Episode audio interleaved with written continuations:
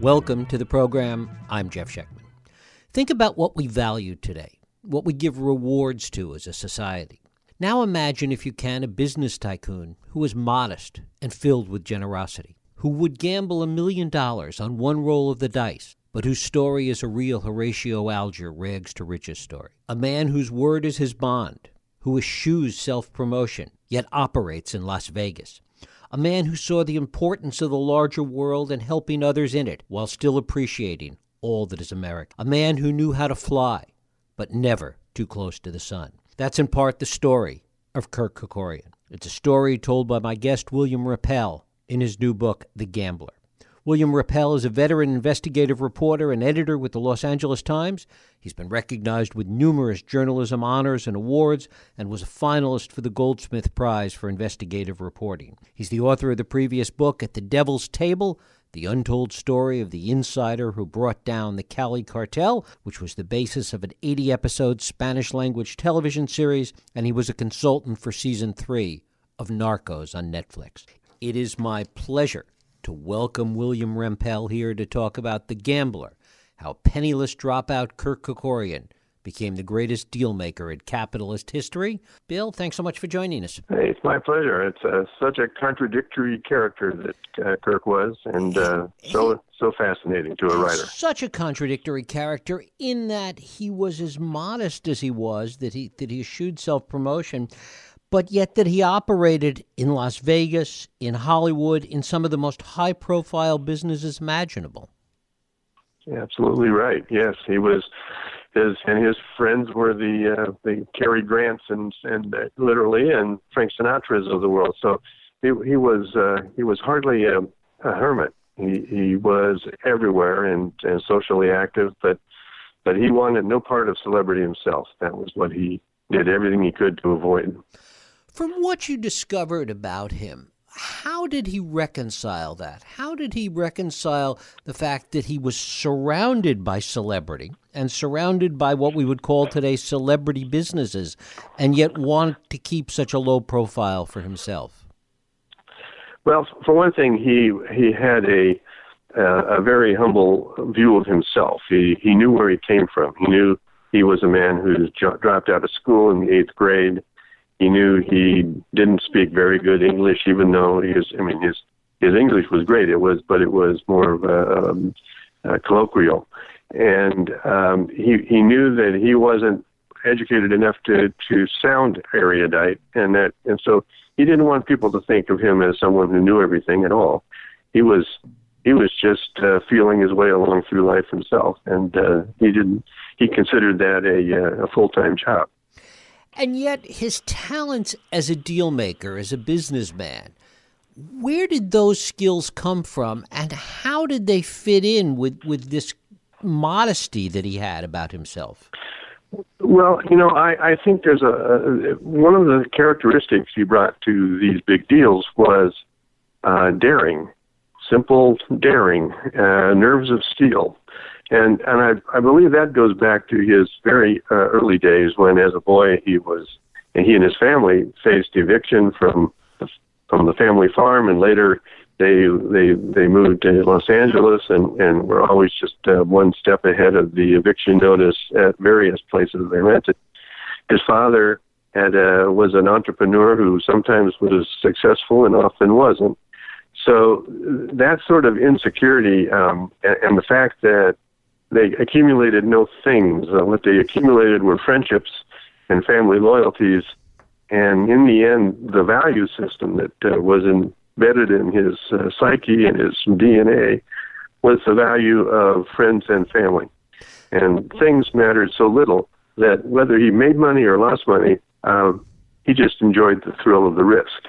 What was it that brought him to Vegas initially? What was the attraction for him? Well, initially he was after after World War II, in which he played a role as a contract pilot for the Royal Air Force, flying uh, aircraft from Canada over the polar route, a very treacherous polar route in those days, to Scotland for use in, in fighters and and, uh, and bombers for the RAF. After the war, he he had a few dollars left over from uh, the contract work he did on that uh, flying effort, and he put it into a small charter business that he started in, out of Los Angeles. And the LA or Los Angeles Air Service became a uh, a vehicle mostly to get to Las Vegas. That's what that's where most people were going in, in the 1940s and early 50s. And Kirk loved it. He loved it. He loved gambling. His uh, he, loved poker. He loved craps. Uh, uh, he, he loved it all. And he was an avid gambler himself, and so he was in Vegas a lot uh, as a pilot, taking taking people there, and, and came to be something he uh, he wanted to be a part of. He came to Vegas around the same time as Howard Hughes. Talk a little bit about that. Yeah, well, both of them had been uh, gamblers and uh, had discovered uh, Las Vegas in the 40s and 50s, and maybe even earlier in the case of Howard. But but in the uh, 1960s, they both ended up there as major casino investors and hotel investors. Kirk Kirk started to build the biggest hotel in the world in Las Vegas. It was a hotel that would later become uh, more me- memorable as the uh, Las Vegas Hilton, but at that time it was called the International. And uh, and Howard Hughes had just come there with a, a pocket full of cash. He had five hundred um, million dollars from selling um, selling TWA, and he invested it in um, in casinos. And so you had two two, um, and by this point Kirk was was rich, but not not um, not Howard Hughes rich yet. Uh, but the two of them started building these uh, and and expanding on uh, on existing hotels and casinos, and brought and, and in effect they pushed the mob out of out of town. It was the beginning of the end for the mob because these two guys didn't need mob money to build, uh, and they're uh, the both of them um, had their own funds and their own banks, and they had uh, uh, stock stockholders, shareholders to satisfy, and uh, that's where the the mob in, reign in Las Vegas began to ebb. It really was the the second wave of Vegas. I mean, there was the mob wave, and then there was Hughes and Kerkorian, and then a little later on, they were, there was Steve Wynn, who really brought Wall Street into Vegas, initially through Mike Milken. Well, yes, but uh, Mike Milken also brought helped bring Kirk Kerkorian into Las Vegas through uh, through uh, Wall Street loans as well. The two of them were, uh, and, and Kirk was a big fan of Steve Wynn. Steve Wynn's uh, artistic uh, approach to to developments was a great um, a source of great admiration to Kirk. Hmm. And and Kirk Kirk loved the Bellagio. He thought that was the finest uh, hotel and casino he'd ever seen. So when he got the chance, he uh, he bought Mirage, the whole Mirage out, um, empire that Steve had built. Talk a little bit about his modesty and his generosity, and his modesty even about that. Well, his um, his view of charity was quite profound. He said, if uh, charity that expects anything in return uh, isn't charity, it's not charity. It's uh, whether it's uh, rewards or names on buildings or tribute dinners, whatever. Kirk wanted none of that. He wanted his charity to be seen as strictly personal from him, and it was without strings attached, so long as uh, the recipient didn't go around telling everybody that he got it from Kirk. Kirk wanted no credit for that and and it was a reflection also on how he conducted business. His his uh, he built very loyal teams, uh, management teams in all of his hotels and casinos because, as they said, um, Kirk took all the risks and he shared all the credit. I mean that that built that built such great loyalty and devotion to him in every aspect. Uh, so it was his business uh, strategy, it was his charity strategy, and he was one of the most liberal uh, givers of, of cash to uh, causes of uh, of any billionaire. And and first and foremost, all the money that he gave and all the help that he gave to Armenians. Exactly. He was he his father was an Armenian immigrant, an illiterate uh, farmer who came to the states with an illiterate wife, and they they had a family of uh, four, and Kirk was the youngest, and he always felt like he was uh, an American first and an Armenian always as well. And so his his devotion to the community that he grew up in because he, he grew up in neighborhoods of Armenians both in, in the San Joaquin Valley and in Los Angeles were some of his closest friends and it was it was his his goal to uh, to help Armenia someday. It was it was uh, when he started making movies at MGM and when he owned MGM. One of the things he wanted to do was make a movie about the Armenians eventually did it at the end of his life. But the, the Armenian story was important to him. And so back in 1988, after the earthquakes that devastated Armenia, then Soviet Armenia, um, Kirk arranged for an airlift to take tons and tons of, of relief supplies, food, uh, medicine, um, building materials, it, it turned into a, an airlift that spanned 20 years, and it, it it rivaled the Berlin airlift. And he did it with the help of just of other um, Armenian uh, charity groups. But Kirk provided the planes, and it was uh, it was something that. Uh, like the government uh, did in Berlin back in the 40s. One of the things that was so amazing about you mentioned MGM, which I think he bought and sold three times, was yes. the complexity of so many of his deals. Yeah, he had a um, his his approach was you buy these properties and then you you put people in charge who you trust and let them run it. He was not a detail guy; he was a vision guy, and he saw the uh, potential uh, in properties. And and uh, w- one of the things he saw in the case of movies and casinos, as well as uh, he, he he bought Western Airlines at one point as well. Um, he saw these all uh, having one thing in common. They were all part of the of the leisure uh, uh, industry that he articulated and essentially invented. So he saw them as the, leisure industry after the war was going to be a boom, a booming industry where people needed wanted to go for vacations. They would travel. They'd stay in hotels. They'd, they'd gamble. They'd watch movies.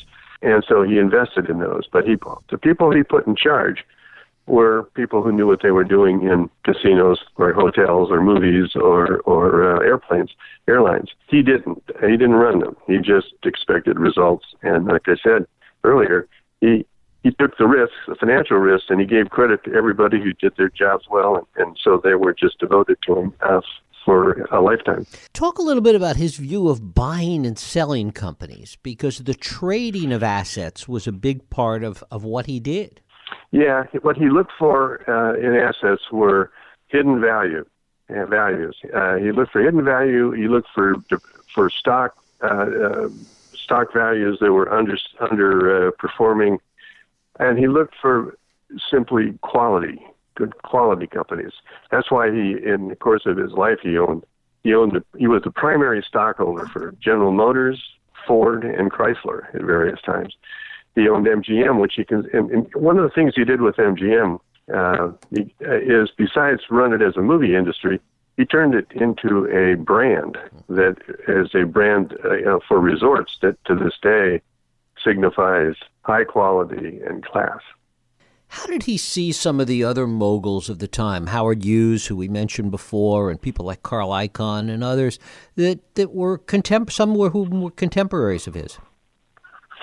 Well, he he was an admirer of Howard Hughes uh, up until Howard Hughes lost his mind, um, and and uh, and Kirk wanted to emulate him to some degree because he he saw him as a pilot's pilot. He loved the swashbuckling style, but but Kirk was so shy he couldn't pull that off. You know, he was. Uh, he, Kirk could not, in fact, stand up before a crowd and make a speech. I mean, if the crowd was 20 people, he would be petrified. So uh, his um, uh, he, he was unlike Donald Trump, for instance, in that he's like the opposite of Donald Trump. Even though Trump considered uh, Kirk to be the king of, of all the deal makers, called him uh, called him the king and said, "I love this guy." Well, Kirk wished he could talk like Donald, but that was about the only thing that he admired. so so the uh, um, and and people like um, you know Bill Gates and others that are part of the new uh, new industries of technology, uh, he admired as well, but in private because he was not a man who boasted anywhere in public. He in private he liked to tell his friends that he was very proud of the fact that his his Kirk's investments covered such a wide range cars, planes, uh, movies, hotels, gaming, uh, the, the uh, gamut, and these and the others are you know sort of one one note uh, um, billionaires. Talk about the people that surrounded him, the people that worked for him for so many years, that were part of his retinue. Well, uh, I mentioned that Cary Grant was was what one of his best friends, and Cary Grant was not just a friend, but he he was on Kirk put him on the board of directors of MGM Resorts and MGM Film Studio. So um, uh, they had a special relationship. Uh, his the people he, he hired uh, Fred Benninger, who uh, was who ran uh, the, the hotels and the airlines for him because he had come out of Fred had come out of the um, uh, Flying Tiger uh, outfit. Um, he had the best lawyers in the world work for him. They just uh, starting uh, uh, with the, big Hollywood lawyers in uh, in the in the 70s, 60s, and 70s to uh, to the teams that that were built around just looking out for Kirk. Um, so his there was a there was an element of of genius, I think, in his selection of people who were smart enough to run his his companies and loyal enough to uh, take excellent care of them on behalf of shareholders and Kirk. Kirk's thing was the shareholders come first. He never even took. He wouldn't take a free cup of coffee in his own in his own restaurants. Um, he wanted to pay for everything uh, that he bought, uh, and he wanted everyone else to do the same. It was interesting that for a time he and Howard Hughes had the same lawyer in Greg Bautzer. There you go. Yeah. And, and and Bautzer was uh, was the key to Kirk's takeover of uh, of MGM mm-hmm. because the MGM folks were thinking that Bautzer was representing Howard Hughes and came to the surprise that oh no it's this fellow uh, Kirk Kerkorian who at that point was just emerging as a major player. So uh, but but Bautzer was a was a, the big the king of Hollywood. He was uh, he was the lawyer for the stars, and Kirk recognized that and went for him. Tell us a little bit about Kerkorian's personal life. Well, that got more complicated. um, it's uh, and he was married. Um, he was married four times. Um, um, the first time for nine years and divorced. Uh, the second one for about for nearly thirty years and divorced. Um, but the and, and and all of his all of his uh, romantic uh, um, uh, partners were devoted to him, and uh, he lived essentially a, free of any kind of uh, tabloid attention until uh, until he was in his 70s and 80s when a uh, a former professional tennis player um, tried to docu- uh, doctored some DNA tests to show that he was the father of her baby when he was not. Um, that wasn't a big deal to him until she sued him and took him into court, where it became a very public uh, and embarrassing scandal to him as a uh, on the grounds that she was making everything about their personal life public. Uh, I would say that that was probably the major, the biggest disappointment in his whole life was that that with all that money he couldn't protect his privacy uh, from a uh, from a woman who uh, who who was not loyal in the end and who lied about his their their relationship. Right, and he had he had kids of his own. Yeah, he had one right. one uh, daughter by uh, by mar- uh, uh, biological daughter, and he adopted an- another. So the two girls grew up together. Um, and the, the the the third baby that was not his, he's still adopted. And uh, she received a substantial uh, a trust fund when uh, in his will. So he was he was a man who had promised that even before he before he knew that she was not his, um, and he kept that promise even after he knew that it was he was not the father. So he's a very generous man in that regard too. But he was he was also like that in business. He was a man who said uh, he carried no grudges. Another another um, way that he's quite different from other um, billionaires we know. He carried no grudges. He hated to fire people. Um, and uh, when when business was done, business was done. Uh, people that he um, did battle with in business became his social friends. so that was part of his mo as well. Steve Wynn is a good example of that. At one point, um, I mean, he could have uh, done a lot more damage to Wynn than he did when he when he bought him out. Absolutely, he his uh, Kirk's lawyers and business advisors all wanted a non compete clause in the buyout agreement so that Wynn could not come back and build another hotel in in Las Vegas after he sold Mirage to Kirk. Kirk had to have none of that. He wanted competition. He believed competition was good for everybody, and uh, that the best thing that Wynn could do would build a build a new hotel across the street from him. And of course, that's what he did. Um, this uh, Kirk Kirk was a Kirk loved competition. I can't emphasize that enough. He was a boxer. He loved he loved to be in the ring alone fighting. He was an avid tennis player who who played on the senior circuit in his 80s. He loved to be out there on the court, uh, wailing away at those uh, tennis balls. So he was he loved competition in every aspect of life, and he's particularly loved it in business. What regrets do you think he had? I mean, he lived to what, almost ninety or past ninety. What regrets? No, no, he, he yeah, he was ninety-eight today. 98. He died, and um, you know, I think his his regrets at the time were that he was he he, he ran he ran out of stamina to um, to do business deals before he ran out of the, the the the desire to be doing them. But he was still he was still buying and selling into his 90s, so he he made a pretty good run of it. Um, as regrets, I I think the uh, I, he he considered life a big craps game. That's what he called it. Life's a big craps game, and I've had and I've had a lot of fun. He said. So I, I I'm not sure he went to the grave with a whole lot of regrets. Um, I think he regretted having his personal life hauled into the headlines of uh, the tabloids in Los Angeles and into the courthouse. But I can tell you that as a researcher who who could find very little in the public record about Kirk compared to other uh, billionaires, I, those those court records were a were just golden from the standpoint of knowing, getting to know Kirk better, both from the things he filed and the things that uh, his his girlfriend filed. Right. And did his girls take over the business, or did they have any interest in taking over the business, uh, for no, which, for which was the, the named after the, them? No, yeah, no, the the daughters were all. Um, uh, had had their own lives and um, had no val- no no uh, uh, re- uh, no place in the in either of his, any of his companies.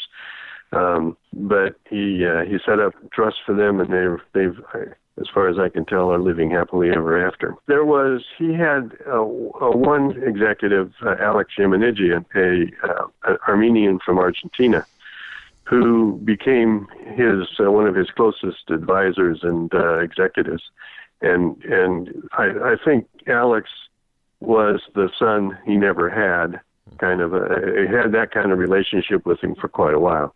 And Alex ended up running MGM and selling it the third time. Um, there were, you know, so so he had people around him, and Terry Christensen was a lawyer that was close to him. That uh, that uh, they they bonded in ways that, in, as friends, that are they go beyond simple business associates. It's interesting that he outlived so many of the people that he did business with. Yes, it is. Uh, he outlived all his friends, and his family, his, uh, his most of the early business uh, people are all long gone. And so, when I stepped into this project of writing about him for for HarperCollins, I was I was uh, left to choose, you know, from a, a very limited group of sources who could talk about him with authority and uh, and detail. So. Um, believe me, I, this is this is almost it was almost like looking at someone who's um, you know, from deep in history instead of uh, someone who so recently was so vital and, and alive. And finally, talk a little bit about the common threads, the common themes that you heard. And we've touched on some of them, but specifically that you mm-hmm. heard from some of the people that are still around, that, you know, people like Steve Wynn that he had so much contact with. Well, Kirk Kirk was such a gracious man. He was he had everyone was his friend. He uh, his integrity was un, unimpugned. Uh, when he was told you he would do something, he did it. When he shook your hand, you had a contract. I mean, these are old-fashioned ideas, but Kirk maintained old-fashioned ideas throughout his life. There's a story about that Alex Yemenidjian told about um, when he was Kirk was selling the Desert Inn uh, that he had bought from the estate of of Howard Hughes at one point, and uh, and Alex was a relatively young guy with the uh, with the organization then, and he he he'd taken a, a bid for this. Uh, this hotel from a, a group of Japanese investors and accepted it. Thought it was a good deal. Shook hands, and then the next day he got uh, a, a competing bid late that was way better. May have been close to tw- double. Now, so Alex felt terrible and he called Kirk to see what he should do. And Kirk's question was, Well, did you agree to this deal? And Alex said, Well, yes, I guess I did. And Kirk said, Then why are you calling me? And hung up. you know, where, how many how many uh, businessmen have that will would would put integrity ahead of uh, a few million dollars? William Rempel, his book about Kirk Kerkorian is The Gambler. Bill, I thank you so much for spending time with us today. No, it's my pleasure. Thank you, Jeff. Thank you.